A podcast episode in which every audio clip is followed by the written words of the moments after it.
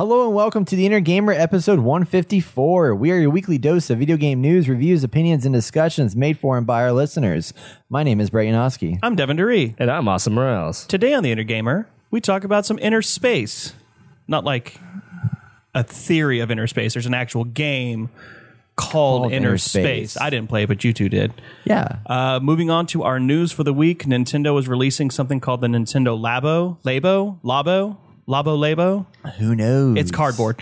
Uh, uh, Fortnite has some great success. However, they are pulling people away from Paragon. Hackers can't get into the Nintendo Switch. And Overwatch has some really interesting things happening with its E-League as well as one of its players. Then we move on to our discussion, which this week is all about diversifying the cooperative experience and what that means for games in twenty eighteen. And with that, Brett, please cue the music. Welcome to the Inner Gamer.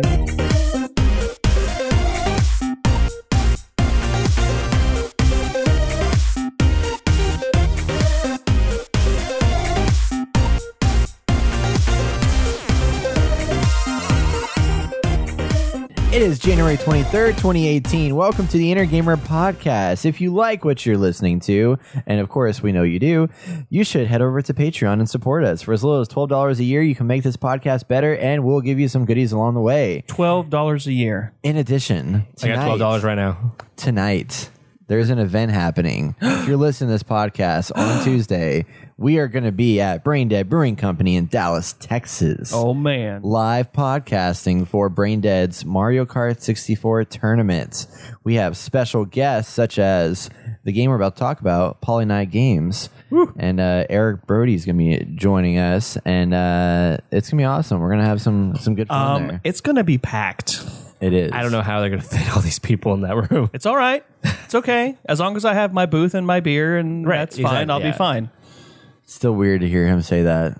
It's still weird. As long as I, I have oh, I know. My, my, my beer. I know. Like, you just like Darth uh, Leviticus. Leviticus. Oh, Leviticus. Yeah. I was going to yeah. say Leviticus. Leviticus. Darth Leviticus. What a strange Bible. I mean, I'd read it if it had that kind of language right? in it, but...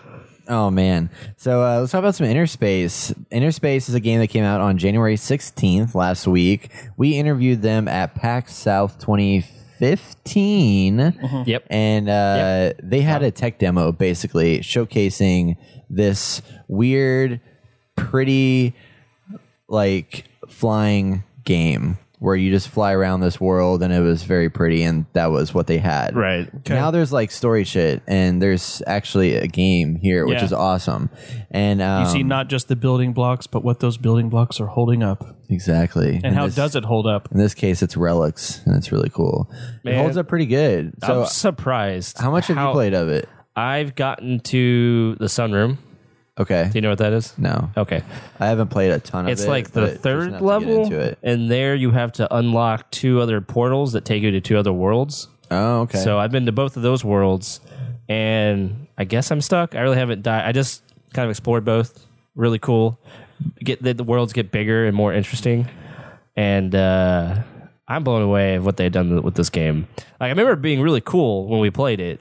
Well, obviously, I hardly remember anything, you know, about the world. And I mean, stuff what did like it that. was just flying, and they had like yeah. one world created, and it was here to just fly around and try out our. At that point, it was just an experience. Right now, it's like a fully featured game with levels and like progression stuff, and I like that when you get like there's these relics you have to find in these different worlds. That relics, when given to your cartographer, which is this little ship thingy that goes around in the water, he will figure out and research this relic and determine what it is, which can lead to upgrades for your flying machine. Okay. Um, and uh, so relics are kind of how you progress your your vehicle. Yes. Your and spacecraft. I, I said he was the cartographer. We are the cartographer. You are the he cartographer. Is, He's archaeologist. He archaeologist. There we go. Okay, yeah, yeah. That's what I thought.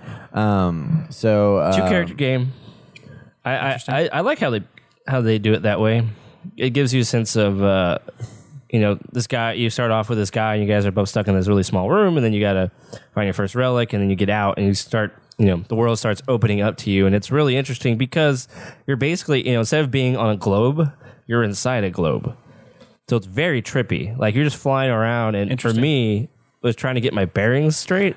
So, so that's so, what I was going to ask like, you. Did you feel disoriented in every moments? time? Every time. Like, especially yeah. because the water, like, the colors are similar in different areas. I mean, the the, the game is gorgeous. Like, the, the color palettes that they use in this game is really awesome.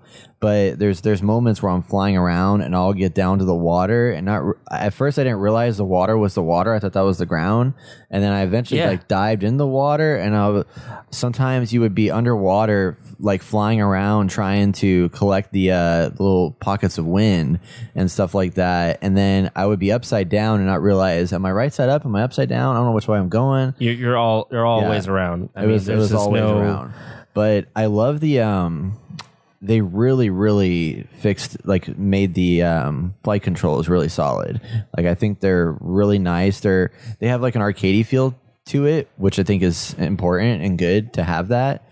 And I like the the mobility of the the plane that you're flying and how easy it is to like drift around and make tight corners and stuff and just explore through. It's very so it's very akin to Journey or Abzu. Right. I think it's very similar to those types of games. Just yeah.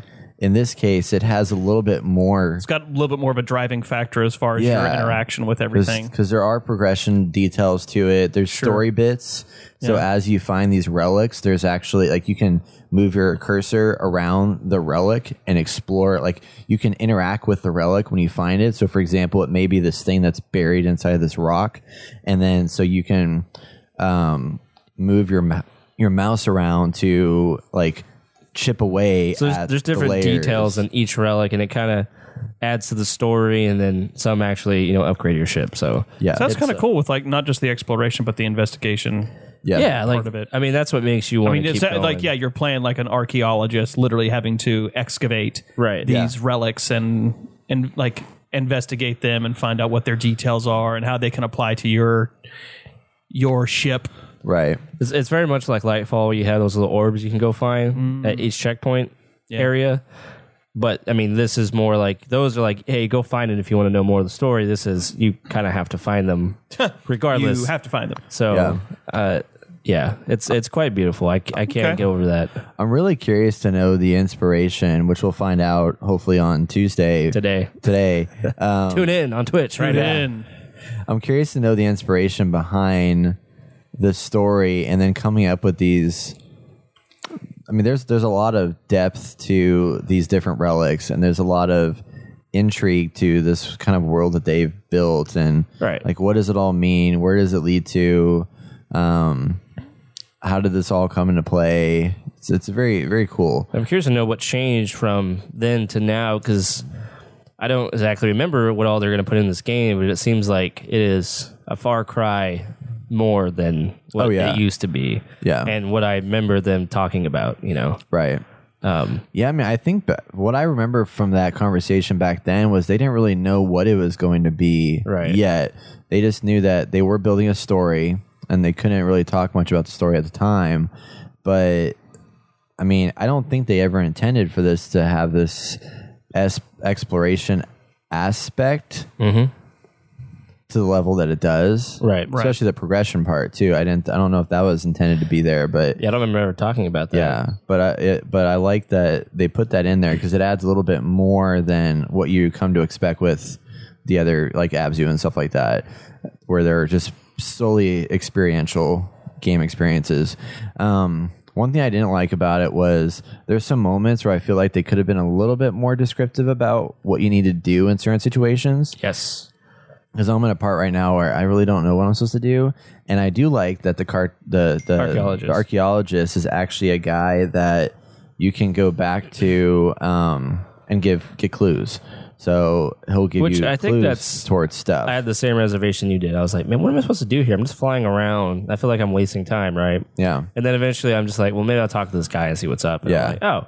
Yeah, I feel like that's a normal mechanic in games. We just nowadays that normal most games are like, here is your quest, go to here, complete yeah, quest, yeah. come back here, and it's just like there's no real exploration to it, like right. um, you might find in some more R P G like games. Right. Um, but yeah, it's cool. It's uh, it's it came out last week, and um, get it on Switch. Get it on the Switch. If you have on a Switch, Switch, get it on really? the Switch. Yeah, it's on the Switch. I definitely think that that's the place that you'd want to yeah. play. I wonder if they have gyroscope huh. on the Switch. They probably do. Because that'd be pretty sick. Might as well. Yeah, I was about to say, we're over here. It's like, damn, get a P C. No, just... Uh, Don't need it, man. All that shit's yeah, coming out I'm on the Switch you, every time. That's what I That's what I found so interesting at PAX is all these games coming out on the Switch now that they're like, yeah, we're going to release on Steam and the Switch. Like, huh. Interesting. There is no uh, P C for or uh, P S four per, first no, or no, Xbox no, first. No, X, no. We're Perfect. Going, we're going for the Switch. Perfect. That's fine by me. So, Brett, what did you think? I, I found what was the most interesting in this game that could easily, I feel like, be kind of bland and boring is the musical cues that and sounds that you have flying through the world. Like when you're on your when you're flying around in your in your glider yeah. or spacecraft or whatever you want to call it. When you twist, it's like you have these little feathers on each of your wings, and as you turn, as you know, Brett, it makes like little piano noises. Yeah. So I was just pianos, like, yeah, it's so simple, but so necessary at the same time. It could easily just be like you flying and, and just wind noises all the time. Mm. And then when you go and get this, these little clumps of wind, which are like tokens or gold coins, they make noise, and some are in a trail, and when you pick them up, they make like a little, you know, tune for you. And I'm like, this is really cool. Like, they found a way very strategically to make the game not as bland and boring as it could have easily oh, been. It, it's something as subtle as that, you know, some keynotes that sound yeah. like... It's that, not that, fancy. That, well, yeah, that still keep you as the player... Um, you correlate that to something in the game and still keeps you like keeps your focus and keeps you engaged. Right. And that's cool. E- each world I'm has its own little cues uh, and stuff. Yeah. So like one is kind of like a, like a parasitic world. It's a bad way of putting it, but that's what it felt like to me. It's just like little, looks like uh, blobs of uh, growth. Yeah. Throughout it and like kind of mm. tentacles. And then one I just entered, I didn't explore very much. Looks like it's like the cavern's made of like crystals. Oh, that's cool. Yeah. yeah. And I was like, well, it's not really a cavern, it's like a globe or whatever. Right. So that's awesome. Cool. I, I I think it's definitely worth checking out. And these guys did an amazing job, and yeah. I can't wait to speak with them tonight. And it's only it's twenty dollars, so it's not yeah, expensive. It's, no. it's not like you're gonna you know, break shit. the bank or whatever. And I don't know everything. how long it is, so it could be a five-hour experience or whatever. But looking at well, and it doesn't sound like you know the time played is going to be like the, the the the determining factor of the buy. No, no, on no, this, not at all. That's cool for those who are worried about. For it. those who are worried about looking that kind at of, that sort of thing, people's playtime on Steam, it looks like it ranges anywhere between three and five hours. Mm. To, one guy actually has sixty-six hours somehow. So he's played he a lot of really that. He is really exploring those relics. Here's another one that's got twenty-six hours. I was like, dang. Okay. So, all right. Yeah. That's cool. Cool. Um, yeah, so that's that's all the games. I've been playing Gear Club Unlimited, but I know you guys don't care to talk about that. Cause what? What is it? It's, nope. it's, it's a racing game. What is it? It's cool. Huh? I unlock cars and race things, what? and it's awesome. Well, I played more Divinity with Travis. Oh, yeah. And instead of doing on classic mode, I put it on... Explorer mode, which allows me yes. to just run through enemies like butter. Really? Um, not as satisfying, but I don't feel like I'm playing D and D with Devin every time, so that's good. Hey, man. There's nothing wrong with that. We need to play that. I want to play it really bad. It's really fun. It's a lot of fun. We should plan a day. Just get on there and jump into it. I need a P C so I can fucking play it, but yes. yeah. we'll get to that later. Yes. Make that happen. Very soon. Very, very, very soon. soon. Cool. Well, that's going to be it for the games we played, guys. We're going to take a break, come back with some video game news, of which we have some pretty exciting announcements from Nintendo, Gasp. as well as other places. Gasp! Gasp. You're listening to The Inner Gamer.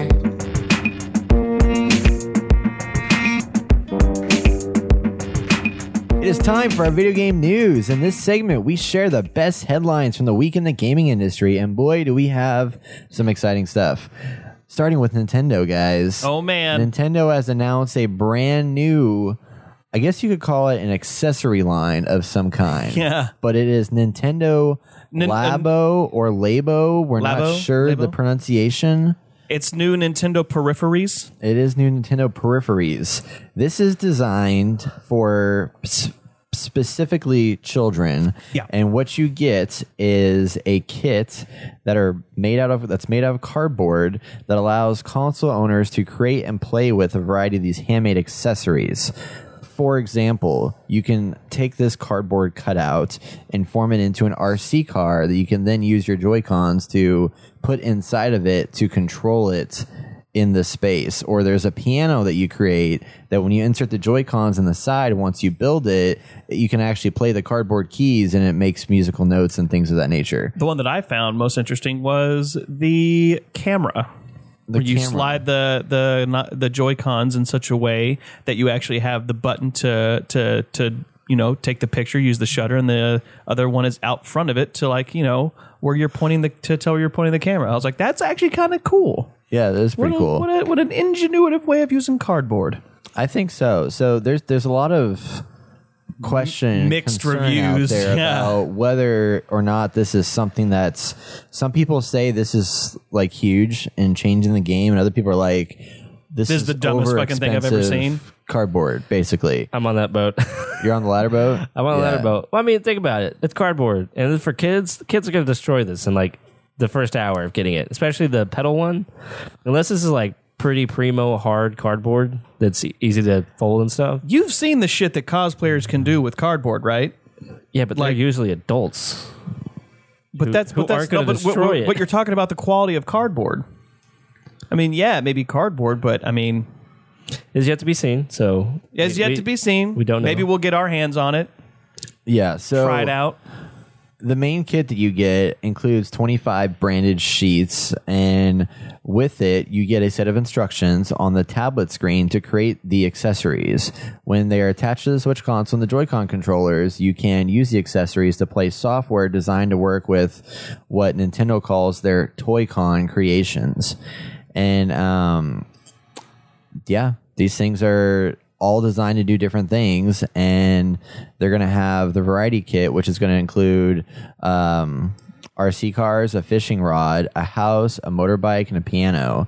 And there's a robot kit that, ironically, this is kind of cool because there was a game that they were going to make back in the day where um, it was on the Wii U, and in the Wii U, they were going to basically have you hold the Wii U tablet in front of you and use it to like fight things and stuff. But that concept never came to fruition. Thank so God. This is the extension of that same idea, in which case now you have this like backpack of cardboard and these rubber bands that I haven't quite understood how those are going to function without breaking. And uh, you move around and control a character on your, your Switch. And it's interesting. I mean, I'm I'm intrigued by it. I think it's a cool idea, and I really feel that this is going to be a big hit for kids. I think they're going to love it, and I don't think they're going to destroy it. I think these are going to be durable enough, especially if you like put them together the right way, that they're not going to be, I mean, unless like the kid just comes home and is like, "Oh, I'm angry," and like smashes it with his foot like direct force. But as as used to being a kid, kids are not very careful with their things. It's true. Just That's saying. Why it's cardboard. Because cardboard is... Dad, I need to go buy a new camera for the Switch. Dad. Dad. Dad. The piano broke. Um, Johnny kicked it. Johnny kicked it. I don't so, know why it's Johnny. Did you, ever, did you guys ever play with those... Uh, oh, what were they called? Um, crash test dummies? Did you ever have those little toys? Love that stuff. Now, that stuff was awesome. Because that you could break all you wanted to. Crash test dummies? Yeah. Not the band. But the crash test dummies, there was now, little like, toys you'd buy. Yeah, I know the band, and I know that there was like the crash test dummies that you actually showed in like car commercials. Yeah, yeah, those are the one. They had toys like that, and they would explode, and the cars would explode. No. Yes. No. I, I guarantee. Absolutely not. Getting off on a tangent, but yes, it is very true. Hang on. I How are you comparing crash you. test dummy dummies to a cardboard? Well, because those apparatus. were durable toys that you know would. Like last and stuff. So you have a little guy. I've never seen those before in you put my him in life. There and you run into a wall. And I had a whole bunch of them, different kits. Let me see if I find those super old ones. Um, they were awesome though, man. Oh, here we go. Crash dummies right here. Check this out. Like these things were so cool. I want to put a picture of it in the show notes because you guys got to see these. Of course you are. But look at that. You put them in the little car and you would like slam them into a wall and they'd actually show real physical impact of cars and stuff, and how the character would like fly out and hit the hit the wall or the baseboard so and stuff weird. like that. All so, right, well, hey, people bought it, including myself. It was awesome. Maybe there will be something like this for the Switch. I don't know Maybe. your point. I'm sorry. No, I, I mean, I was just saying like the dur- the, the durability. Is, yeah, yeah this, I, I follow this you. I follow is, you. This is a. Uh, Kids had these things that they could destroy, well, yeah. and then now you can destroy these things I, I too. think you also just have to take into consideration the the target use of what this is supposed to be for. Right. And I I would give kids more stock in their caretaking of video games and their video game accessories. Uh, to be able to, you know, take care of these kinds of things and use them for what they're intended for. And I, I think they would be careful with it. I mean, if you look at kids, every kid nowadays uses an iPad and stuff like that. Yeah, they'll drop it. They'll crack the screen or whatever, which sucks. I mean, I would lose my mind if that happened to my iPad. But it still works and functions. Can I borrow your iPad? Huh? What? No. Oh. No. Your kid too. Stay away. I'm just kidding. um, anyway, so Nintendo Labo, sixty-nine ninety-nine for the variety kit, which comes with twenty-five things, and then there's the robot kit, which will be seventy-nine ninety-nine. Cool. That's coming out April twentieth, four twenty. Uh, Ironic and hilarious. You. So next up, we have a story. This is kind of a two-part story, but Epic Games brought out Fortnite, yes. as we all know. Yes. Games as a service game. Yep. And when this came out, we Charlie was on and reviewed it for us and said that it was very complicated. It was complicated, had some had some praises, had some uh, critiques, but, you know, said it was a complicated game, but could definitely see the market that it was trying to go towards. Right. And then, so Battlegrounds came out, yep. PlayerUnknown's Battlegrounds, and got super huge. And then Fortnite came out Battle Royale mode. So now they have the four-player co-op zombie survival component of Fortnite and then this Battle Roy- Royale component. And Fortnite has reached forty million player success. That is absolutely insane. It's so much. So much so that, like, this is Epic's most successful game ever, from my understanding. Crazy. Yeah. Crazy. And of all the games for Epic to make, and this is the one that really pushes them over.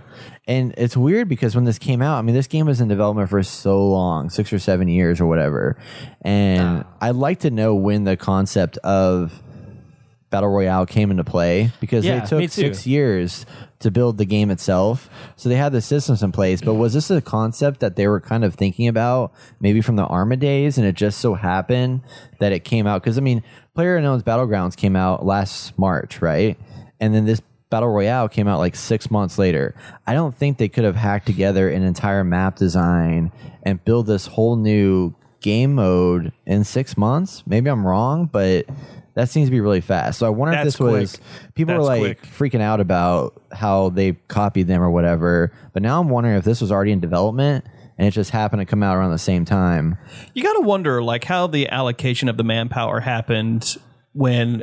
like, I wonder if it was reactionary from the sense that like they saw the... the impact of what they were starting to do and like, ooh, man, people are digging this. Maybe we should... Maybe we should explore that some more. And then like... that's when you start allocating more away from other projects. Right. Like Paragon. Like Paragon. Which I they, feel like no one gives a shit about Paragon anymore. Yeah, and it's kind of sad. I mean, Paragon just came out.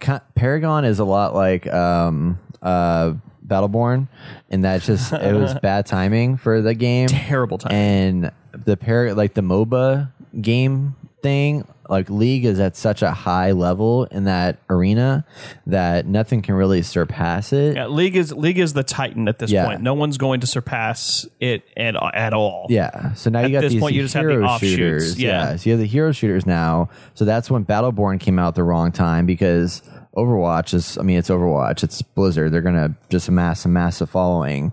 And uh, this Fortnite game was different, which was good. So I think that's why it diversified itself. And they also, so somebody made a comparison.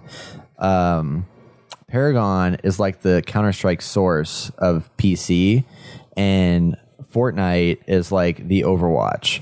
So it's got that fun, kind of lighthearted personality to it. and P U B G. No, P U B G is the C S source, and Fortnite is the Overwatch. So I think that's an, that's an interesting comparison there, because that's why this game probably has a larger mass appeal, because of the added personality. You know what, and the, it came out on consoles right at the beginning. You know what the sad thing is? What? First day, like first two hours of PAX South, I got in line for Dauntless, and then one of the Dauntless guys came over and were like, okay, who's uh who's paired up, who's single? And they were like trying to get, you know, counts and stuff. So they tied me and Lizette with these two guys in front of us who were from Houston. And we got to talking and stuff, and he was like, oh yeah, we're really big in the Paragon, and we have this community that now that we, you know, there's always someone on, someone always wanted to play Paragon with us. And I'm like, oh cool, well here's my gamer tag for PlayStation, you know, let's play. And then this thing drops. I was like, fuck. Yeah. Well, I was I was so pumped to get back in it. I just made new friends to play games with, and all of a sudden it just doesn't even matter now. Yeah. Well, I mean, they're still supporting it. They're just well, not yeah, putting just, as much effort into it, because right, Fortnite's right. such a bigger success. So right. I, you go where the numbers go, I mean, basically. Has but, anyone played it yet? Uh, Fortnite? Yeah. Oh, no. Well, the uh, Battlegrounds Fortnite? I haven't touched Fortnite at all, and I need to, because... I don't Apparently like it. It's amazing. So. I, I do not like it. Battle all. Royale? I, I do not like it. Yeah. It's, I mean, it's basically the same thing, just the mechanics, the way that stuff handles. I don't enjoy that yeah. gameplay style. Seems like it's a lot more forgiving in a lot of ways than okay, so P U B G would be. One of the things is, okay, I was like, da- first match I ever played, right? I was down to like the top five, right? Yeah. So I was trying to find people, because I was like, I'm just sitting in this base in this corner, which I happened to be in the best part where the circle was, and I was like five circles in, right? So yeah. I go and I start, I go around this bend because I see people over there fighting, so I'm like, all right, well, I'm going to jump in this battle. Well, I see one dude in the distance, and I'm like, okay, there's three of us left. It's me, this guy, and someone else. I didn't see where the other guy was. You can build a bush that covers you fully. Yeah. This guy was a fucking bush, and I ran right by him, and he stood up and just shot me, and I was like, this is stupid. This is a fucking suit. Like, I understand it's a ghillie suit, mm. but this is like, oh, I'm going to build a fucking bush, bush. Bush building. That's why you got to stand. Your, your, your Achilles heel. You got to hide and watch. Victor, the, the Achilles heel of all players in Fortnite. Bush builders. The Alaskan bush people. I was there for the bush bush builders massacre of seventeen. So bush it, builders as far as the eye could see. I'm so, sorry. So I'm curious. Was it was that was that uh, George Bush or George Bush Senior? Uh, that's, that's what I'm curious about. Okay, I made a gem of a joke, and whatever the fuck that was, just you look how proud of yourself you are. You. Suck. Move on. It's good. What's the next story? So next story is about hackers, and uh, you hacked Devin's joke. So yeah, right. Ugh. So this is this is really fascinating to me. So the Switch came out in March of last year. Yeah. And typically, when a new technology comes out, there are hackers out there that have malicious intent, and there's hackers out there that try and find exploits in order to make software better. Yep. And I think these hackers specifically are the latter, in that they're trying to find exploits to open up the system in order to make it better, um, or make it more secure or whatever. But there is a group that came out called, um, or there's just a group of three people, and they came out and said that the Switch has a custom O S that is one of the most secure we've ever seen. So a year later, they have yet to crack the Switch That's and actually gain access to it. Pretty damn impressive. Which I, yeah, I find that to be fascinating to me, because Xbox I mean, One or Xbox, yeah, all just those in general, things are jailbroken one, within a week or day, two. Like sometimes on like day of release, it's yeah. just like people get home. All right, well, I'm glad I spent four hundred dollars on this console. Let's crack this bitch open and see what's inside and fiddle with it. So there, there's, there's, yeah, it's like super hard. So this, they've apparently finally reached that point, but here we are, nearly a year later, and they're just now cracking it. And uh, yeah, it's it's pretty cool. Not it's even. Just a testament to the engineering power of Nintendo. Nintendo and stuff like that. Man, I mean, they're blowing everything out of the water. They're killing it. This, they're killing it lately. Killing it. Um, I wonder if they were like, at this point, they, they'd be willing to come out and be like, hey, remember the Wii U? J K, here's this amazing piece of hardware. Yeah, make fun of themselves, basically. Right. Oh, man. So, back in December, Doctor Disrespect, the famous Ugh. P U B G streamer, Ugh. Guy Beam, as they call him. Ugh. He used to work for Sledgehammer Games, actually. Ugh, I can't roll my eyes hard enough right now. Ugh. So he came out and said that he is going to take an indefinite leave of absence from Twitch because he has been uh, unfaithful to his wife. Um, in infidelity is why? Why is thing. that? That does not sound reasonable to your crime. Yeah, yeah. Well, I mean, cause he's gonna, because he's, I messed with someone else. Yeah. I'm leaving Twitch. It, no, no, it's it very much that. the Tiger no, Woods. It wasn't, that was, he wasn't messing with somebody else. He just wasn't being faithful, as in like he wasn't spending time with her. It wasn't that he was cheating on oh, somebody. Well, you would say infidelity. Yeah, well, that infidelity it, implies I've been running around on my, on my S O with somebody else. No, and, and the, I mean, he used the word infidelity, but in his mind, it was that he was spending time with this game. And okay, this this, this makes him even a bigger piece more, of shit. More, he was spending yeah, this more whole time. time. I fucking hate this guy. I don't know why we're talking about it, but I hate this guy. Yeah, he's not he's, in my top five. I'll he's, tell you that. he's a guy. He is a guy. He is a piece of shit. Infidelity, which it wasn't infidelity. He was just an asshole and didn't spend time with his wife, so he took a break. How long of a break was it, Brett? So an inde- he said indefinite. How long indefinite, was it? It was uh, two weeks. Fuck off. Indefinitely. Are you kidding me? Two weeks. So he comes back with a Twitter video saying that, and it's like fully edited and stuff like that, and he's there, and somebody's got a knife to his neck, and he's like... saying something about how he's coming back and this stuff's happening and it's really hardcore, and it turns out the person that's got a knife to his neck is his wife, and he's back. It looks like they're trying to there. recreate some sort of ISIS beheading video. This is this is fucked, man. Honestly, yeah. I watched it, and towards the end I thought she was gonna stab him. I was like, yeah. this is gonna like something's gonna happen here. Shit. So February fifth, he's can he back. just can he just fade from existence? Can we be done with him? People this love him, man. People love people now, love dude. Whatever. Get that trash off the T V. We we may not be as popular, but at least the, uh, fuck. I can't. I can't move on. I hate him. I don't know. Maybe he did cheat on his wife too. I don't know. There there's so many different stories going around about like what this scenario is, but Whatever. they use infidelity. He said that he was unfaithful.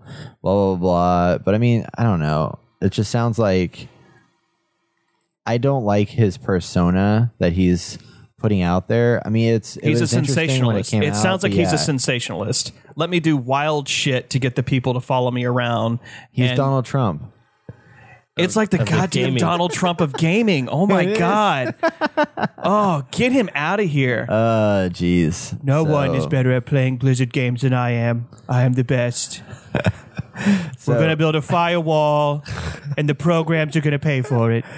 Uh, uh, yeah. Well, the government's shut down now, so not sh- shit's not getting done. The server, the servers are shut down. It's a shutdown gate. So Overwatch League. Let's oh, talk man. about that for a minute. Oh, so okay. I'm going to start with some good news, and then we're going to go into some bad news. So the good news is Overwatch League is getting a lot more. Um, press. Actually, ironically, my neighbor across the street, who's a seventy year old, seventy-eight year old man, was actually telling me, asking me if I knew about it. He was like, have you heard of this like gaming league things? He knows I play video games. He's chatting me about Overwatch League. How so funny it's gone to the point where it's reached the seventy-eight year old man across the street from me that he understands what this is. And to me, that's fascinating because that's happened like two weeks that this, this occurred. But I, I saw him on the, uh, Dallas Fuel, the local news station did a little tidbit on Dallas Fuel and like yeah. their headquarters here in Dallas. I was like, what the fuck? Yeah. That's crazy. It's kind of, it really is kind of funny. Like how just this, I don't want to say it's out of nowhere. Like we've been trying to build this sort of esports. Um, I I don't even want to call it a genre, but this this culture for esports, its own franchise, I guess. Yeah, and, I know what you're saying. And it's it's booming now. Industry. Yeah, it's like it's its own thing, which is great, but something not so great. Well, as of, this is the, the positive part, as of the first season, they have, Blizzard has acquired their first big sponsor, which is Toyota. Toyota is going to be sponsoring, be the North American launch partner for the Overwatch League. And with that, you're going to get branded content in Overwatch League streams and at physical venues where the competitions play, take place. In addition, Toyota is going to collaborate with Blizzard on behind-the-scenes content, and there will be a Toyota vehicle presence at the Blizzard Arena competition space in Los Angeles. So prepare yourself for that. This is funny because it'll be like, buy a car now, buy this new cool car. Look at look at favorite team loves this Toyota oh vehicle. God, yeah. You're gonna you're gonna start getting Overwatch skins of well, like D.Va with like a she's driving a Toyota mech. It's just the, awesome. Well, I the think, D.Va Toyota mech. I, I'm sad to say this to Toyota, but it's gonna be all fucking preteens being like, "Yay, D.Va Toyota mech! I want that car." I have no I, money. Oh, they'll. Oh, yeah. They'll pay. They'll pay top dollar for that microtransaction to get that skin. Oh, yeah, Toyota Prius guys. Oh gosh, get out of here. Awesome. But they're, they're the main. I feel like the main majority of people who are at these events are going to be fucking kids. I don't know. Not kids, but no, you know, like I think they're, I don't people know. Who do, people not like us who don't have expendable cash. Like, yeah. Obviously, we all have cars, but you know, I don't know. I, I guess for me, catch, it's not a catch them at that. It's a it's a budget of time, and I don't yeah. want to be around that. Right. So Blizzard said that the first week of competition brought in ten million viewers across That's the four days. Fucking insane, which is pretty impressive. And I also found out that Twitch paid ninety million dollars to get the rights to stream O W L matches. Now that is equally as impressive. Isn't that crazy? ninety million. I mean, this is like. Big shit. ninety million dollars. Fascinating. Um, just so they could be the ones like, watch it with us. Yeah, because otherwise it's just going to be on O W L's website. So yeah, now like Twitch was like, no, we're gonna we want it. So no. And it was huge for them because they got ten million viewers. So of course, I'm sure Blizzard was just like, sure. This is the industry. Like it's already sure. it, it, within like days, it became multi-million dollar industry. Only Blizzard. I mean, they're they're bringing esports to North America finally. It's, it's awesome. It's like N F L and Love Fox. It. Yeah. Time. So now for the bad news. Uh, so Dallas Fuel, as we talk about because we're from Dallas, uh, uh, has a player that said some not so good things about another openly gay player during a after a loss with the Houston Outlaws.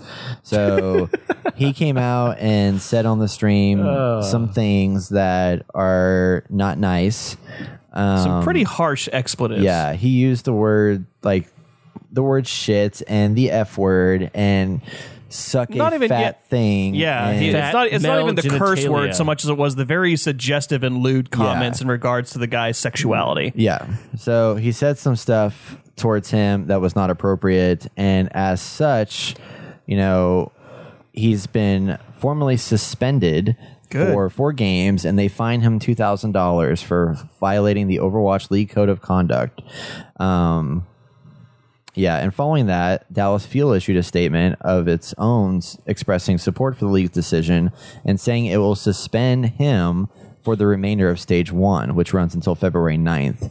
Um, So, yeah, he got penalized for it, but it's still, I don't know. I mean, this is, this is, so we're going to have a conversation about this later on. Yeah, we're going to have an actual pod. We're, we're going to have an episode yeah. about the, the, the, the, growing, the growing esports and the gaming culture obviously is yeah, not what we think it should be. It can be tough. I mean, this is, this is a sign of the fact that we know that in gaming there is a, We are there in the toxicity. We are in the limelight now. Yeah, like we are in the forefront. This is a this is a culture that's going to take off.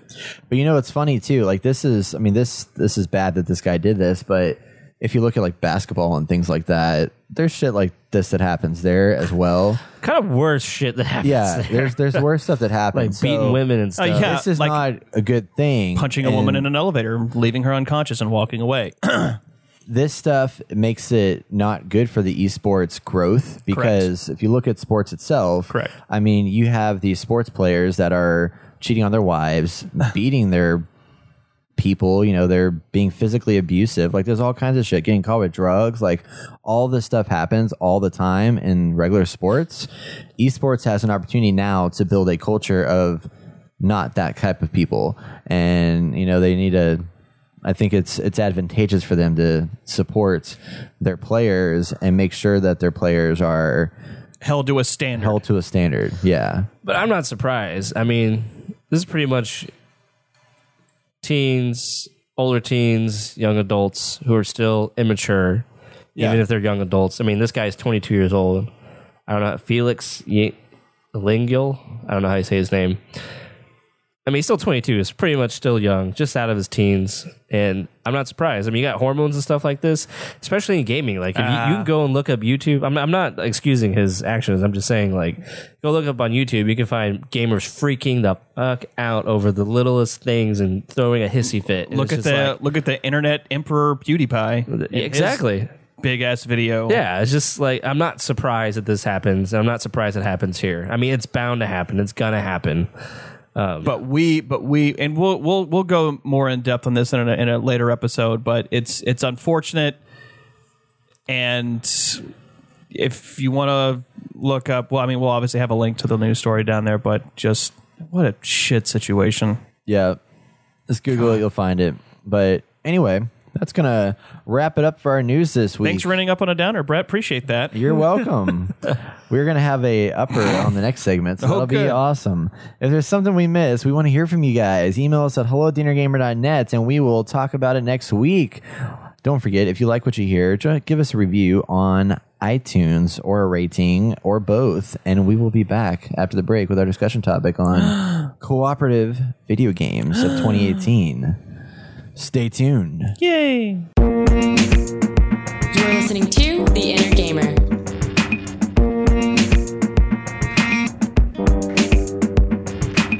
Inner Gamer. Our discussion this week is going to be on the diversification of the cooperative experience. So, what does that mean? Well, previously, cooperative games have largely been you play a character in this world, and then if you drop in as another character within that world, you're not a character. You're just this thing that exists. So if you have a cutscene or whatever, like, I mean, take if Halo, you would, if you would like to hear more about our thoughts on what cooperative games have meant in the past, you can go to the Innergamer slash read on an article that yours truly has written about yeah, it. What did you call that? I'm trying to remember. What was the name of the article? He doesn't remember. It's either. Clearly memorable. It is. Obviously. Man, fuck you. Dang. Just wow. Shit on his. Wow. You can eat a whole bowl of go fuck yourself. I mean, you were I'm coming down like a lightning. Just like, God. No, it's a great article. It's it's it's it was called. I think it was. It was something related to single, like two players or something like that. See, th- we we have so many articles out there. They're so we actually good. do have a lot of. We articles don't out remember there we to, like, the ones we wrote. There's a plethora on that plethora. website. Plethora. So go there. Plethora. Plethora. Sorry, I like plethora. Why? No. It anyway, sounds cool. I don't know. So this year, particularly in twenty eighteen, while he's finding the title of this article, is one in which the we're seeing a shift in the cooperative gameplay experience, um, where you and a group of friends, either one or up to four in many cases, can play these huge experiences together and be part of the game and actually feel like you as an individual in this overall cooperative experience has impact in the game. You're not just that other person that is helping your friend play through his story. You are actually part of the story. Ready Player Two. I, I was actually going to say that because I figured Ready Player Two. I forgot I did the yeah you the, did uh-huh. play play on the, yeah. yeah exactly. Anyways, yeah, the, the, it's it's always been so frustrating for me when you're playing cooperative games and they have some have amazing stories, Borderlands, Halo, uh, Halo One. Um, And they have cooperative elements to them, but you feel just like you're the the second player is just thrown in. You have you have no say in what happens in the story. You have no contribution to the you know the overall narrative of what's going on, but with you and the other player that you're playing with, it's it's all stale. You're just basically there to help take out whatever monsters or gameplay there is to be had. At the, for the for the time, like during that time when those games were out, I mean, they're so awesome. I mean, you couldn't beat that experience, but now we finally hit that stride and like, yeah. hit that next level, which is really awesome to see. And I think Divinity is actually a good example because you can pick one of the pre-made characters and they all have voiced lines. Yeah. yeah. So when me and Travis were playing, he can initiate dialogue with somebody mm-hmm. and it's completely different. Right. Like, then if I talk a to mil- them. A million words, and like, they're all voice acting. Yeah. And, like, we're having different experiences. And the cool thing is that you can actually listen in on these right. conversations. And yeah. I was like... I love that. It, it's amazing. I love... Amazing. Get, again, talking about those experiences, you can see the difference in when someone who's playing a different, a completely different type of character and build has with one N P C while another has something completely different. That's that's marvelous. And to learn more about that, head over to youtube.com slash the Inner Gamer, where you can watch this fine looking old man right here talking about Divinity to Original Sin with our buddies from uh, overseas. I don't know uh, what Studios. kind of uh, uh, piss in your Cheerios you got going on today, but you and me about to dukes. Who pissed in your Cheerios? Nobody. I never had Cheerios. I had breakfast tacos. I was I had breakfast tacos. uh, anyway, so let's jump into the first category. We're going to break this up into three parts. Yes. So three parts.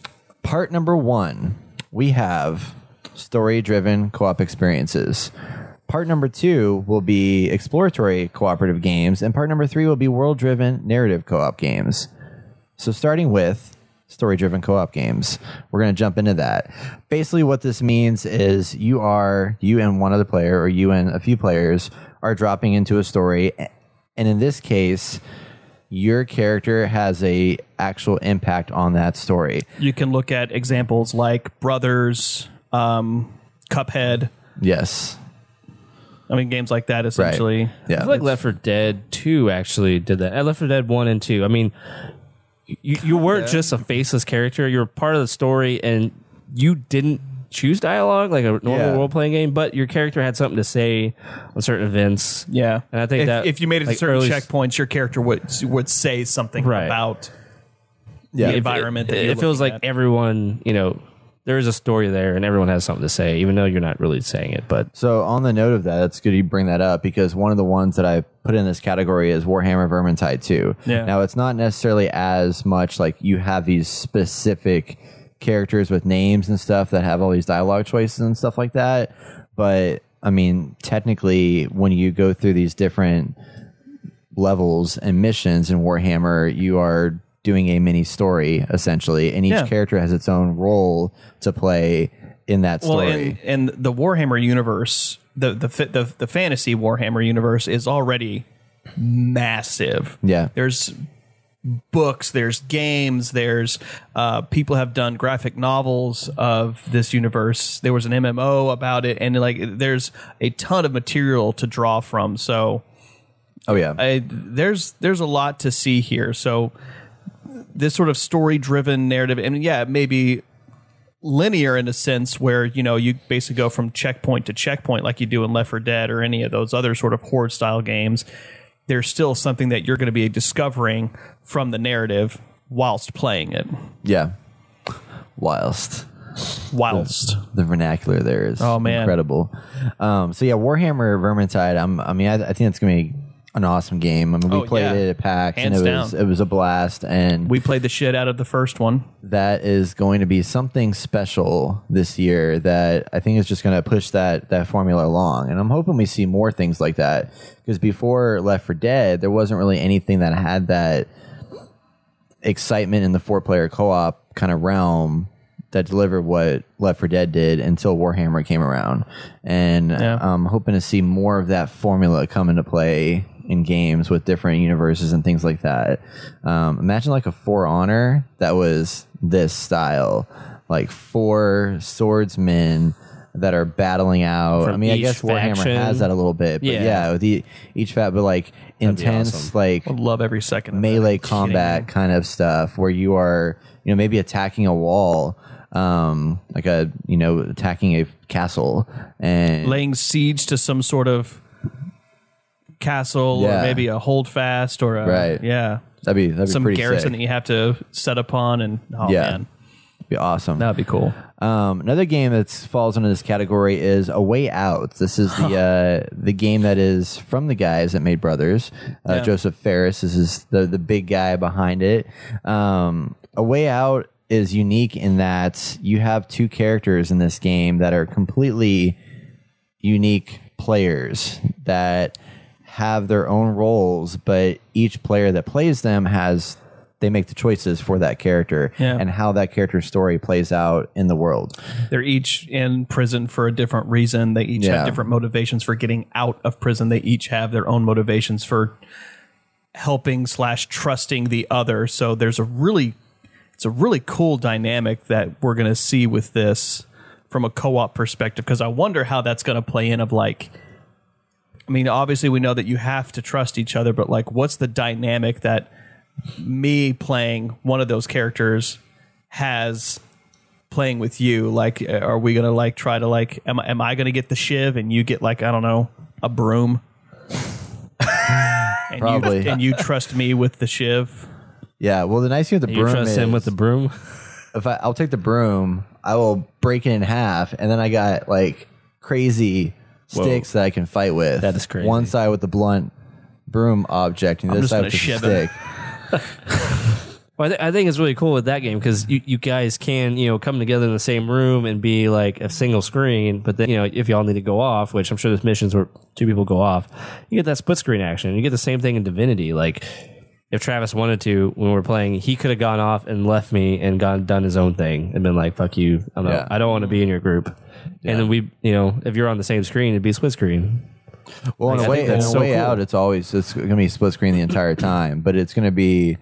You but will have will different be, interactions right. in that one person could be watching a cutscene while the other player is performing an action in the world, which I think is really going to be wild to see, like, because they, they shift the size of the screens when they do that. You could tell, like, it's going to shift in, like, a cinematic style observation yeah. rather than, like, you're actually playing the game. I wonder how weird that's going to be, like, sitting there. I look forward to that, man. Yeah. A very like a very cinematic experience, almost kind of right. akin to like when you play an Uncharted game. Mm-hmm. Right. Can't I'm excited. Wait. Can't yeah, wait. It's going to be a good yeah. game. It's going to um, be great. The another one that's going to be interesting. I'm not sure how it's going to come out, but Far Cry five, they're really pushing hardcore on the co-op component of this. Now, in previous Far Cry games, you were Also you could play player. co-op, but it was just like little missions and stuff like that. But in this one... It had nothing to do with the actual overall yeah, game itself. In this one, you and a friend can play the entire story cooperatively. Um, I'm sure that this is this is one where I'm not getting my hopes up. I'm not holding my breath for this, because I feel like what we're going to get is that the, the, the same trope that we've had issues with in the past. Like, my biggest gripes is this is going to be just... Neither one of you is going to really have any major say in kind of what's going on in the actual story portion of it. And then the other person's just there to help you just like, shoot religious assholes. It's an experience. That's what it is. Yeah. I mean, that's it. I mean, I played it. I, I got to play the demo at E three, and it felt like an experience. A very flimsy, not very fun experience. Yeah. I don't know. I don't know what to think about this, because I've been hearing... Well, you could be wrong. They People, could have done a lot since. I hope I, I hope we're wrong, but I don't see that happening. I still find concern. I, I know a lot of people I've been listening to have been talking about how excited they are in that this game is in America and they can have fun in America, where usually it's a foreign land or whatever that you play in that you're not familiar with. Here, this is something that's local. It's it's familiar and everything, but I just I still don't like how they took this whole religious cult aspect and then they add on to, to the top of it. Have fun and go, go to this open world sandbox and fly planes and blow shit up and do all these things, when the premise behind it is this religious cult, which is such a serious it's, tone. Well, and it could it, have been such a good, it feels dark like it, it doesn't know what it wants to be at its core. Like, yeah. are, are are we supposed to be a story driven narrative experience with these two players, or are we going for more of that cheesy Saints Row style? We know you're fighting a cult, but here, put on this bear costume and ride a four wheeler in there with strapped with dynamite. Woohoo! Exactly. Oh my God, it's gonna be horrible. I mean, I'm I'm just saying, like, when you think about what what what you did in Saints Row, I mean, it's yeah, yeah, yeah. No, I understand. That's the I kind mean, of experience we're talking about. I mean, if you're going by how they're starting to market it, I think they realize it's a lost cause at this point in time. So let's go this way. Yeah, exactly. Spin it. Let's make some money. Yep. Any money, anybody. Let's yep. make enough money to pay for the fucking game. Yes. That's right. So that's our look at the story-driven cooperative games coming out this year. Okay. Let's move on to part two, which is going to be our exploratory co-op games. This is a different piece here, and essentially what this is, you and up to four other players are going to basically be dropped into a world And it's up to you to explore and kind of make your own story, create your own experience. And what has me so jazzed about these games is the fact that specifically this first one we're going to talk about, go away, Siri. I'm not talking to you. That was weird. Uh, Siri, Siri's losing her mind a little bit. Okay. But um, what has me jazzed about these games is that these are so vast and open and like on another level of creative gameplay. Yeah, because I mean, as vast as it can be, like it, it was almost a a negative uh, interpretation when you look at something like G T A Online, yeah. Just how vast that was and how large and grand the city was. And yeah, you could have you and your buddy go and do shit around, but you know, it always came down to mission-based stuff.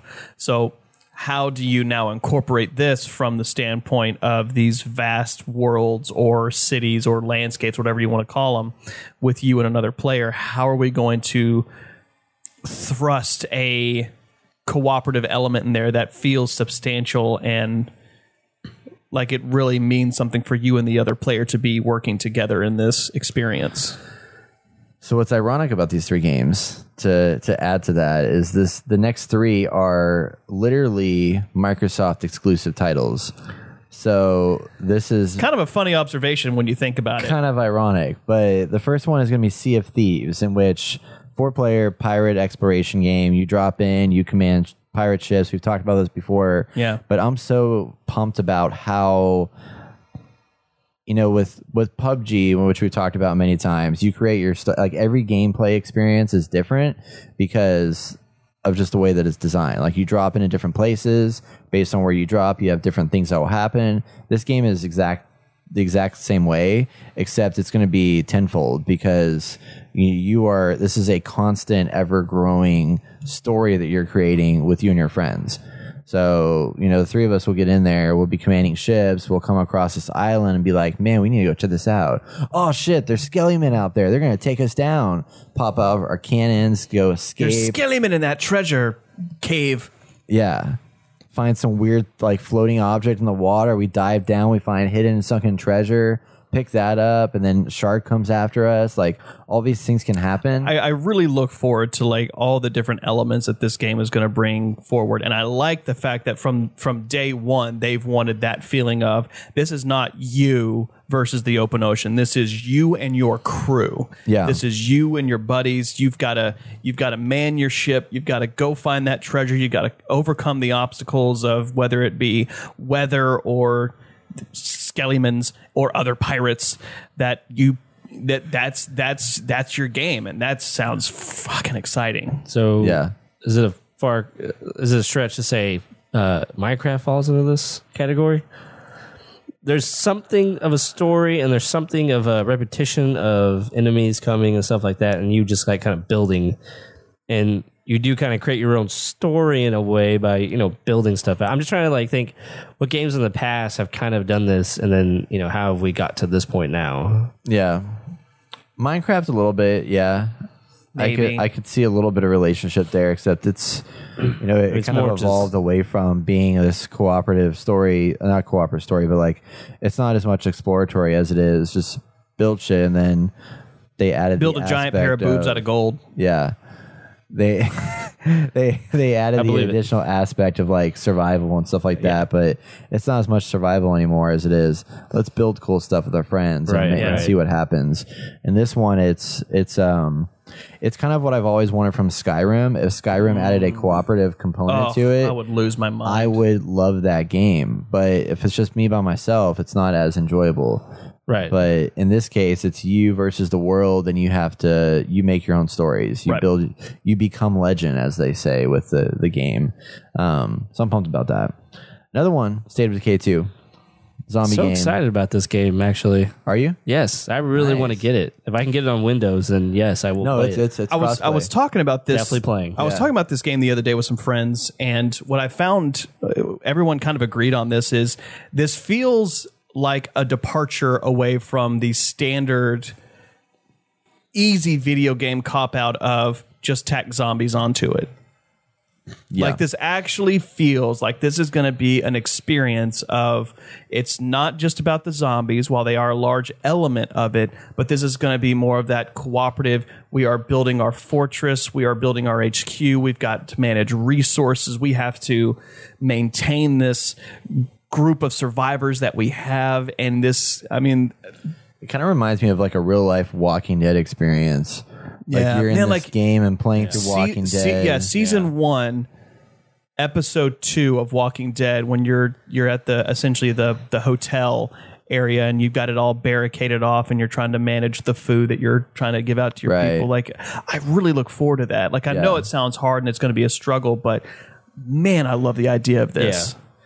Yeah. I think so too. The more the more I hear about, the more excited I get for. I think that's something we've always wanted. Yeah, in, in a zombie game, you know, Left four Dead's cool. You know, survive, get right. to checkpoint A, B, C, get back the other way, or take whatever to do that. But like to to actually survive out there, and to know there's a huge sprawling world with so many things to find and discover, or maybe you don't want to discover them, and you run into some kind of giant blob thing that kills you. I mean, I think that's cool. Yeah, I mean.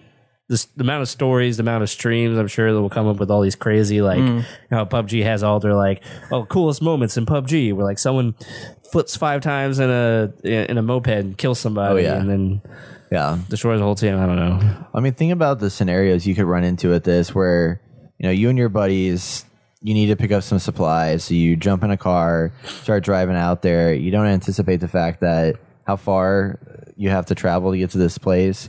You run out of gas. You're like, shit, I don't have gas. Now I need to go find gas or find another car. So you get a car, you go out through the woods, you run into like this zombie horde, and you're like, oh, shit. And then dusk comes out, and it's nighttime, and now you have to figure out, okay, now it's, it's really dark. I out. can't see anything. What's going to happen next? Like, I need to still find this car. We're starving. We're losing, you know, we need, we need food.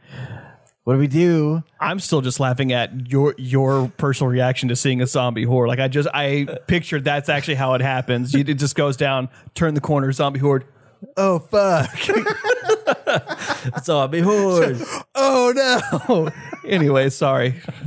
You're making great points. That just that that one caught me for a second. That's fuck. But... yeah, I'm I'm I'm excited. I think it'll be fun. It'll be a lot of fun. Yeah. It's going to have all the elements to make a great co-op experience. So, another Xbox title, Crackdown three, assuming we actually get it this year. Blow everything up. one hundred percent destructible. It's crazy. Everything. Everything, which I still haven't seen. Like, I haven't seen any gameplay videos oh, of yeah, this yeah. destruction. Yeah. And they're all like, well, we got the cloud now, and look what it can do. Explosions. Yes. Explosions. I mean, I think it's going to be awesome. I just want to, I mean, I like these fun sandboxy things yeah, where you, yeah, yeah. like Just Cause, if that was like co-op. I, I feel think like Crackdown is like crack. Yeah. Well, it's the it's like the Terry Crews of like co-op experience and explosions. And I, I mean, Terry Terry Crews circa Old Spice commercials. Yes. Yes. Power! Oh, I hope man. they really emphasize that with Terry Crews. Well, yeah, like just that silliness and everything. Yeah, you know how, I was a Toros yeah, yeah. with Terry you, Crews. You, you want it so like just amped up and so much like adrenaline fueled and really right. Like kind of like how Saints Row, when they started their game, it was it kind of had that quirky like when you they heard don't give the, a shit kind of thing. I need a hero playing and yeah, yeah. And then they ended up doing like Gat Out of Hell and like really went balls to the wall with it. Yeah. And you travel down to hell and fight these guys. Or Brutal Legend kind of. Like personality, yeah. like I want to yeah. see that kind of personality shine through with this game, and I didn't really get that a whole lot in Crackdown two. I mean, that I remember, kind of already established their own kind of you know tone that they want to yeah. go about. But if Terry Crews is in there, I mean that yeah. just sets everything like, new new precedents. Yeah. Be I'll awesome. be curious to see what stories and stuff will be like in this, or if it's because I mean we put it in the exploratory category, which it is exploratory. It's this yeah. big space oh, yeah. you're yeah. going around, big spacious, stuff. Big open city. Shit's going on everywhere. Crime rates through the roof. Yeah, what are you gonna do? Yeah, you know? You're gonna crack down, man. You're gonna crack down. I want to break this glass over your face. Cool. Well, we're gonna that, that's that's the end of part two right there. Just because uh, I got to get away before I get hit in the head. Um, Yeah, so that's our exploratory cooperative gameplay experiences. Part three, we're going to talk about some a category we don't really know how to title this, but we came up with, actually, Devin came up with world-driven narrative co-op experiences. So these games are unique in that they have a story, heavy story. They're not just drop in a world and create your own story. There's a story there, but you are also an integral part of this world as the character you are. You pick your character, you build that character, you make it yeah. unique to you. You're a, you're a reactionary hero. Yeah. Kind of being dropped into this world. I like that. Like a hero. Yeah. It's nice. Well, I mean, it's, it's very much the same to Borderlands, how, you know, you had whichever character you chose, whether it's, uh, you know, Zero or uh, Mark, you know, and, and really any of them. Right. You had these characters, and while they were all unique, the story wasn't about them. You could learn about them in the game, but this it was actually about what's happening on Pandora and opening the vaults. And these are the kind of games that we're now looking at for these co-op experiences, for these for these three that we have picked out. Yes. So first one I'm going to go with, actually, because it's so close, is Monster Hunter World. Man. So four player, yep. massive worlds. You build your character out, make them cool and awesome, join up with your friends, and with the fight most ridiculous giant things. Weapons you've ever seen. Yeah. Hey, I think Dauntless can fall in this category too. Oh, yeah, for sure. Oh, yeah, Dauntless yeah. for sure. Yeah. Love one hundred percent. It. Yeah. God, I'm still pissed we didn't win on our attempt again. Don't worry. There'll be many more in yes. the future, I hope, where we can survive and win win away. Um, but yeah, Dauntless and, and um, Monster Hunter World, both similar. Monster Hunter World, though, I mean, it's Monster Hunter. Like, it's yeah. the name, and I, that's where the inspiration for Dauntless came from, most likely, is from Monster Hunter. Right. And this game is something... I think it's going to be something special mm-hmm. because this is going to reach people that haven't ever experienced Monster Hunter before. And it's co-op. Like, Monster Hunter before hasn't ever been cooperative, right? Uh, some of the earlier ones haven't been. Like, some of the like more recent ones haven't. And yeah. stuff like that. It's just yeah. solo. You're just yeah. battling monsters and whatnot. But yeah. Battling giant monsters. Destroying the environment by taking out local wildlife. Yeah, exactly. It's great. It's called Conservationist. Yep. Um... I don't know, like, thoughts on this this game and, and how it's going to impact I've, the cooperative. I am really excited stuff. At the fact that it's really now dependent on the cooperative element of it, because in some of the earlier iterations of Monster Hunter, it's, you know, you're talking about fighting monsters that are the size of literally skyscraper buildings and not exactly realistic that one person with just a big fucking hammers, just uh, you and me, big guy. No, yeah, just throw that hammer sure. around like it's cheese. Yeah, it's kind of like the Dark Souls game, you know. It's just, you know, these big, huge things yeah. that you fight, and it's just it's crazy. No, I mean, I, I like games where you have an objective, right? And it's cool because it's a loot-based game, so you're going right. to go out and you're going to get something for your objectives you complete. And I'm sure there's like certain benchmarks you can hit to get certain X P or whatever and stuff like that. Sure. And to, And to have, you know, friends together to do that. Right. That just makes it that much better. Yeah. Of course, the monsters look cool, too. So. And the monsters are really, like, God, they all look very unique. That's what I'm really actually impressed with also with Monster Hunter World, or just Monster Hunter in general. The whole franchise has been able to create these just incredibly unique monsters and just the animals and the wildlife that you encounter in general. Like, it's just impressive. I'm curious with Monster Hunter World if there's an end game. Like, is it something where you just keep repeating this monster worlds and stuff like that? Or kidding, I have no idea. Is there like some kind of story element where you, you reach a peak and then you can just go back to previously fought monsters? Because I know yeah. that there's like this tracking element to I, it. I've never played a Monster Hunter game. Yeah. Well, I've like dabbled in it, but like I didn't go deep, so I don't know. I have no idea. I mean, I, I, I mean, I'm yeah. ready to play it. I mean, I know there's a lot of replayability with it because you're right, going to have right. different ways in which you can. I mean, one, you have to find where the monster is. So you got to use tracking stuff to track down this monster in the world. Right. And then once you get to him, then you got to combat him. You may, may, may or may not win. And then you're like, well, shit, I just died. So now I got to well, learn shit. from my mistakes somehow. Dark Souls? And Dark Souls, yeah. Cuphead. I mean, all I mean, those... It's all all about learning Cuphead. from those yeah, those mistakes. Real. which will be difficult to say the so least. I don't know how much lore they actually put into these games besides like, hey, here's a cool weapon. Hey, here's well, you know, a cool every monster. Every single one you've had to go and like do like research, or you could do research and you could hear like stories, or like the locals can tell you a little thing about the beast that you're about to fight. Like, oh, we've heard that it slept beneath the city for hundreds of years, kind of thing. So that's cool. They, they've got stuff there to really, you know, wet your palate if you're into the into that real big, like, I want to know everything about this monster, or if you, or if to say to hell with it, be like, nope, just show me the big bad turtle towering monster beast and let's kick this thing's ass. So transitioning from monsters to more monsters, but in a different scenario and setting, we are going to go to Anthem, in which case yeah. this is uh, the next BioWare cooperative game, most akin probably to Destiny, in that there is a story experience to this overall arching thing, but you build out a character that is uniquely yours based on, you know, weapons and loadouts. Everybody in their own personal Iron Man suit. Yeah, in their own personal Iron Man suit. And you explore this this world. Um, and the world kind of drives that narrative along, as we said in the title yeah, of this. That's an interesting premise. I just, I hope it actually delivers. Yes. You know, I, I was I was thinking about back to E three when we first saw this coming out, and you see the interaction that you, the character, have with the one guy who gave you the quest line about like, hey, go find... Uh, my partner out there, go find, you know, that's that that could be really cool. That could be a really nice element. Hopefully it's not just like a cut and paste kind of mission or quest based gameplay where I need five lizard skills. It, took the words right out. Yeah. Go like, hey, Ted, I need five objects now. Can you get those for me? Yes, I will be happy to retrieve those five objects.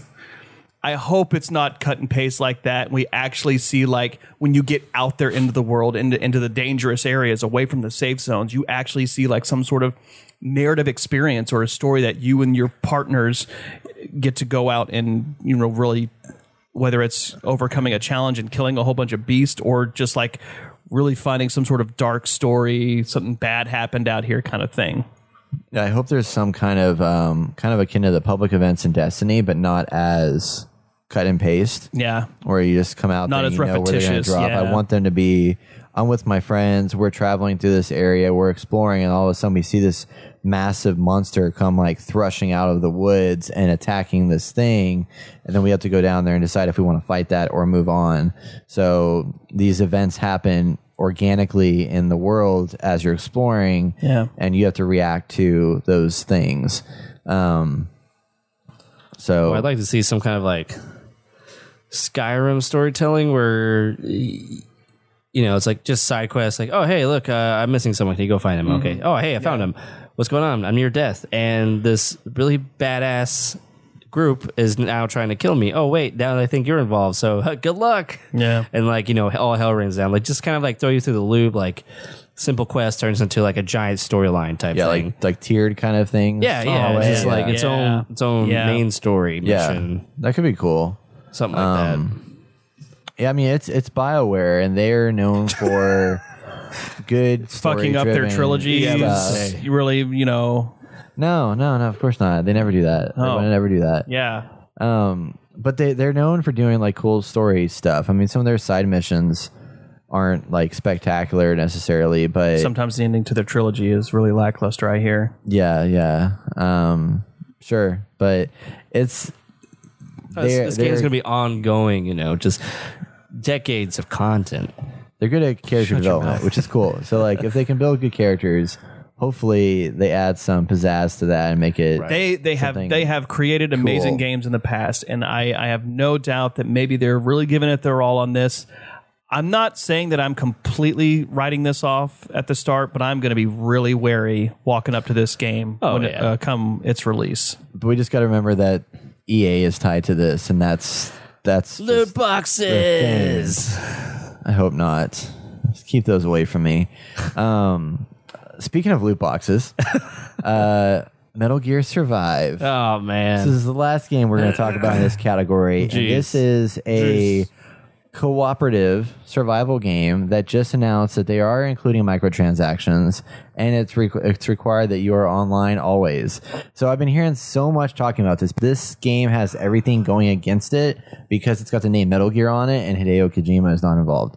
And I've heard a lot of people say they play the game, it's pretty good, but because it's got Metal Gear attached to it, it's basically just destroyed it for them because they could wow. have branded this as something else. Yeah. But instead they put Metal Gear on the name. And so there's an expectation that people have. It's bullshit on it's two there. fronts. Yeah. One, it's got the Metal Gear name attached to it. So there's a there's an implication there. There's an expectation that comes with the name Metal Gear. We're talking about the Metal Gear universe. They had they have made many games, a a saga of games dedicated around to this metal to the to the Metal Gear universe and the lore behind it. Why you just decide to pull the handbrake and power slide into a completely new genre? One, fans are going, where did that fucking come from? Who asked for that? Who asked for this? And then Nobody. two, of all the things that you could explore, of everything out there, and this this and just looking at the beautiful saga that was the Metal Gear games, what they could have explored, there is an infinite number of different different genres or different areas they could have gone, all the different companies or the characters, what you've gone and seen, and instead you do a cop out and you do fucking zombies. They're more like mutants. Shut your mouth. So I think I know why they did this. I actually watched a video on uh, Majora's Mask, which we have over there in the corner. And apparently Nintendo was like, what is... We want to ride this wave from Ocarina of Time. What can we do? So they made this game and just pulled all the assets from Ocarina of Time and just made a new game out of it and just, you know, made new concepts or anything. So it seems like they were like, what kind of game can we make that people might like? And we don't have to spend a lot of money. We'll just use all the assets that already we already have from Metal Gear five. Ta-da. But, yeah, I just I just don't like that they called it Metal Gear because yeah, I know. I mean, it's a survival right. game where right. you are. I mean, it's it's like. Uh, kind of like State of Decay a little bit in a way, but it's mutants instead. Yeah. And apparently there's a lot of depth into the the the survival aspect of this game that I've been reading, which is I have good. no doubt that there is an actual playable game somewhere in this mess. I'm sure there is. But this game is a mess. A mess. You don't have its its original creator, Hideo Kojima, taking it on, or at least giving, like, maybe it's a gesture where he would, like, you know what, if I was going to do this game, I would do this. And they said, nope. Yeah. Mutants. Sorry, I'm I'm bitter as hell. No, at this. I'm I mean, bitter as hell at this politics game. Politics are going to play into this game whether people want, want it to or not. I mean, I actually heard stories that this was being concepted during Hideo Kojima's time there. It just never came. Didn't they never went anywhere with it? But this started supposedly from his wheelhouse, but we'll obviously it's not gonna be as good because of that, right? But yeah, I'm sure he had a great vision for this. Yeah, so that's why he never did it. Yeah, probably. Um, I don't know, but anyway, so it falls under the world-driven narrative co-op experience because it is co-op. You can play with your friends. You uh, this quickly became a bashing of this game yeah, and less did, of the actual topic. I wish, I wish I could burn uh, this game from existence. I wish I'd write it from our timeline. Well, it's coming soon, so you can play that and check yeah. it out. So it'll be good. Uh, Maybe world-driven. Not really. I don't know. Co-op. So will we play it? No. Those are the cooperative games that you may or may not be looking forward to in twenty eighteen, but all of them are basically top, reinventing. Top, top game here that we want to play this year? Yeah, sure. Let's do top top okay. game of all of what we mentioned or anything new that you we haven't mentioned. I'm actually super excited about Sea of Thieves. I was really like not digging it early on, but now like seeing what's come out, progression system and the world, like, yeah, down. Totally Solid. down. D.Va? Uh, Warhammer Vermintide two. I really, I've always been a really big fan of the Warhammer Fantasy universe, so I really want to see what, what, what they bring to the table as far as what's what's going on with the Agents of Chaos. What what are what are you and your adventurers going to be doing? Is it going to be like a ragtag band of people who hated each other but eventually find friendship at the end of it, like it was in the first game, or is it going to be something more? So I'm very excited for Vermintide two. Heck yeah. Metal Gear Survive over here. Just kidding. uh, just kidding.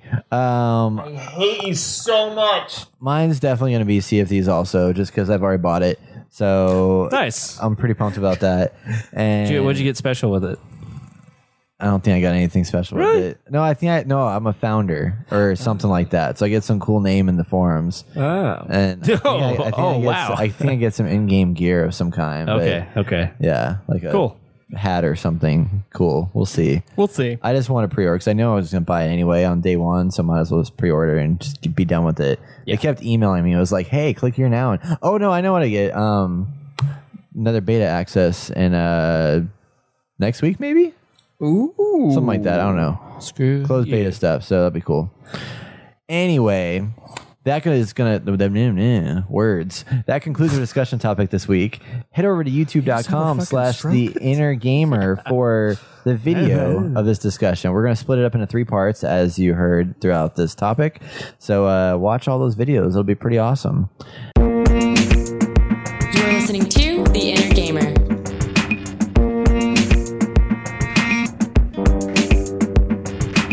Looking forward to next week. Let's talk about our upcoming video game releases. We have two games coming out next Tuesday, January twenty-sixth. And actually, no, I take that back. That's not Tuesday. That's a Friday. And there's thunder outside. It's scaring me. Yeah.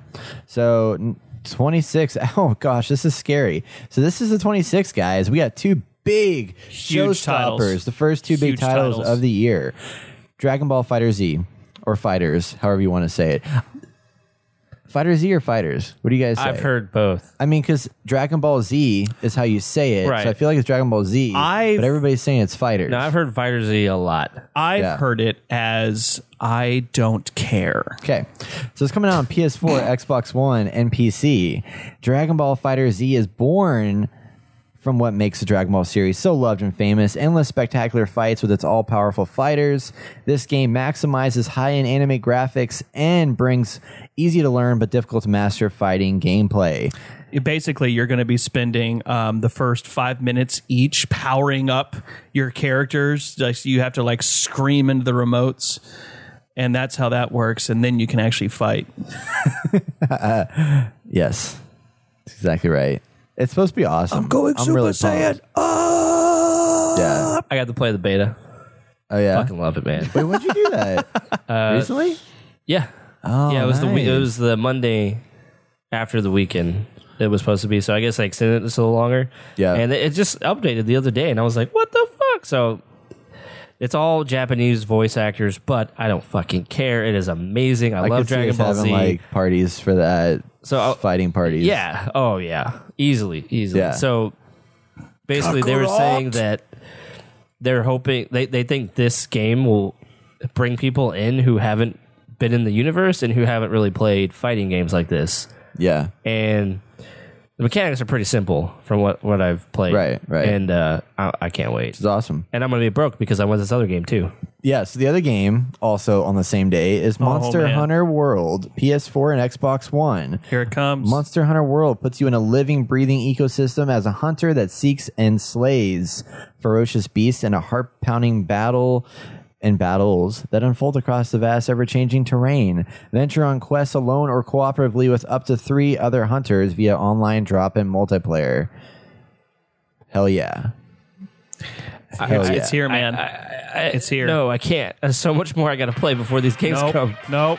Get ready to hunt them. Get ready to hunt them beasts. Yeah, that backlog is backlog even more.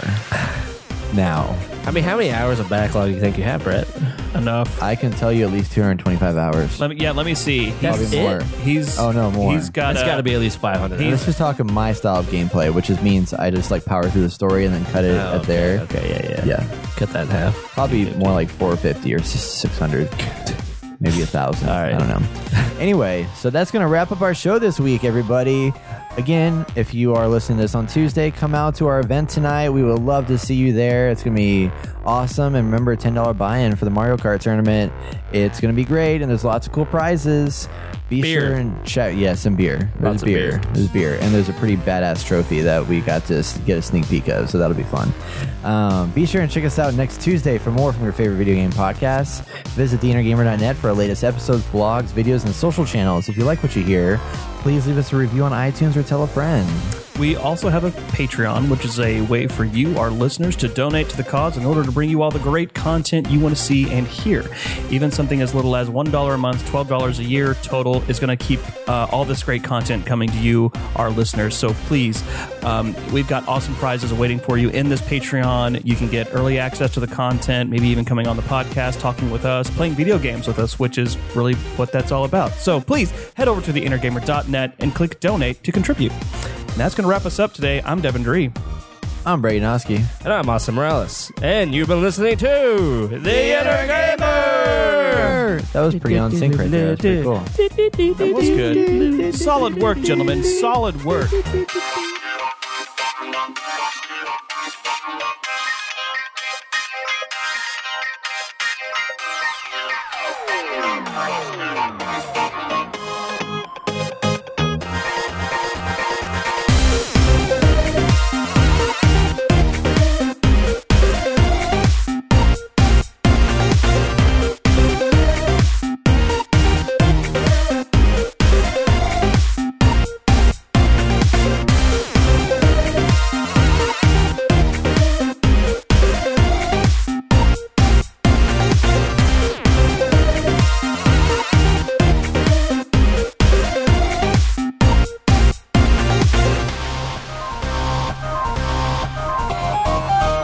It is January. Damn it. It took you so fucking long to lead in. I How many seconds do you need? Preparing myself. Shut up. That was God. a train wreck. Good God. Well, you said, you said you literally, literally you went three, two. We sat here forever.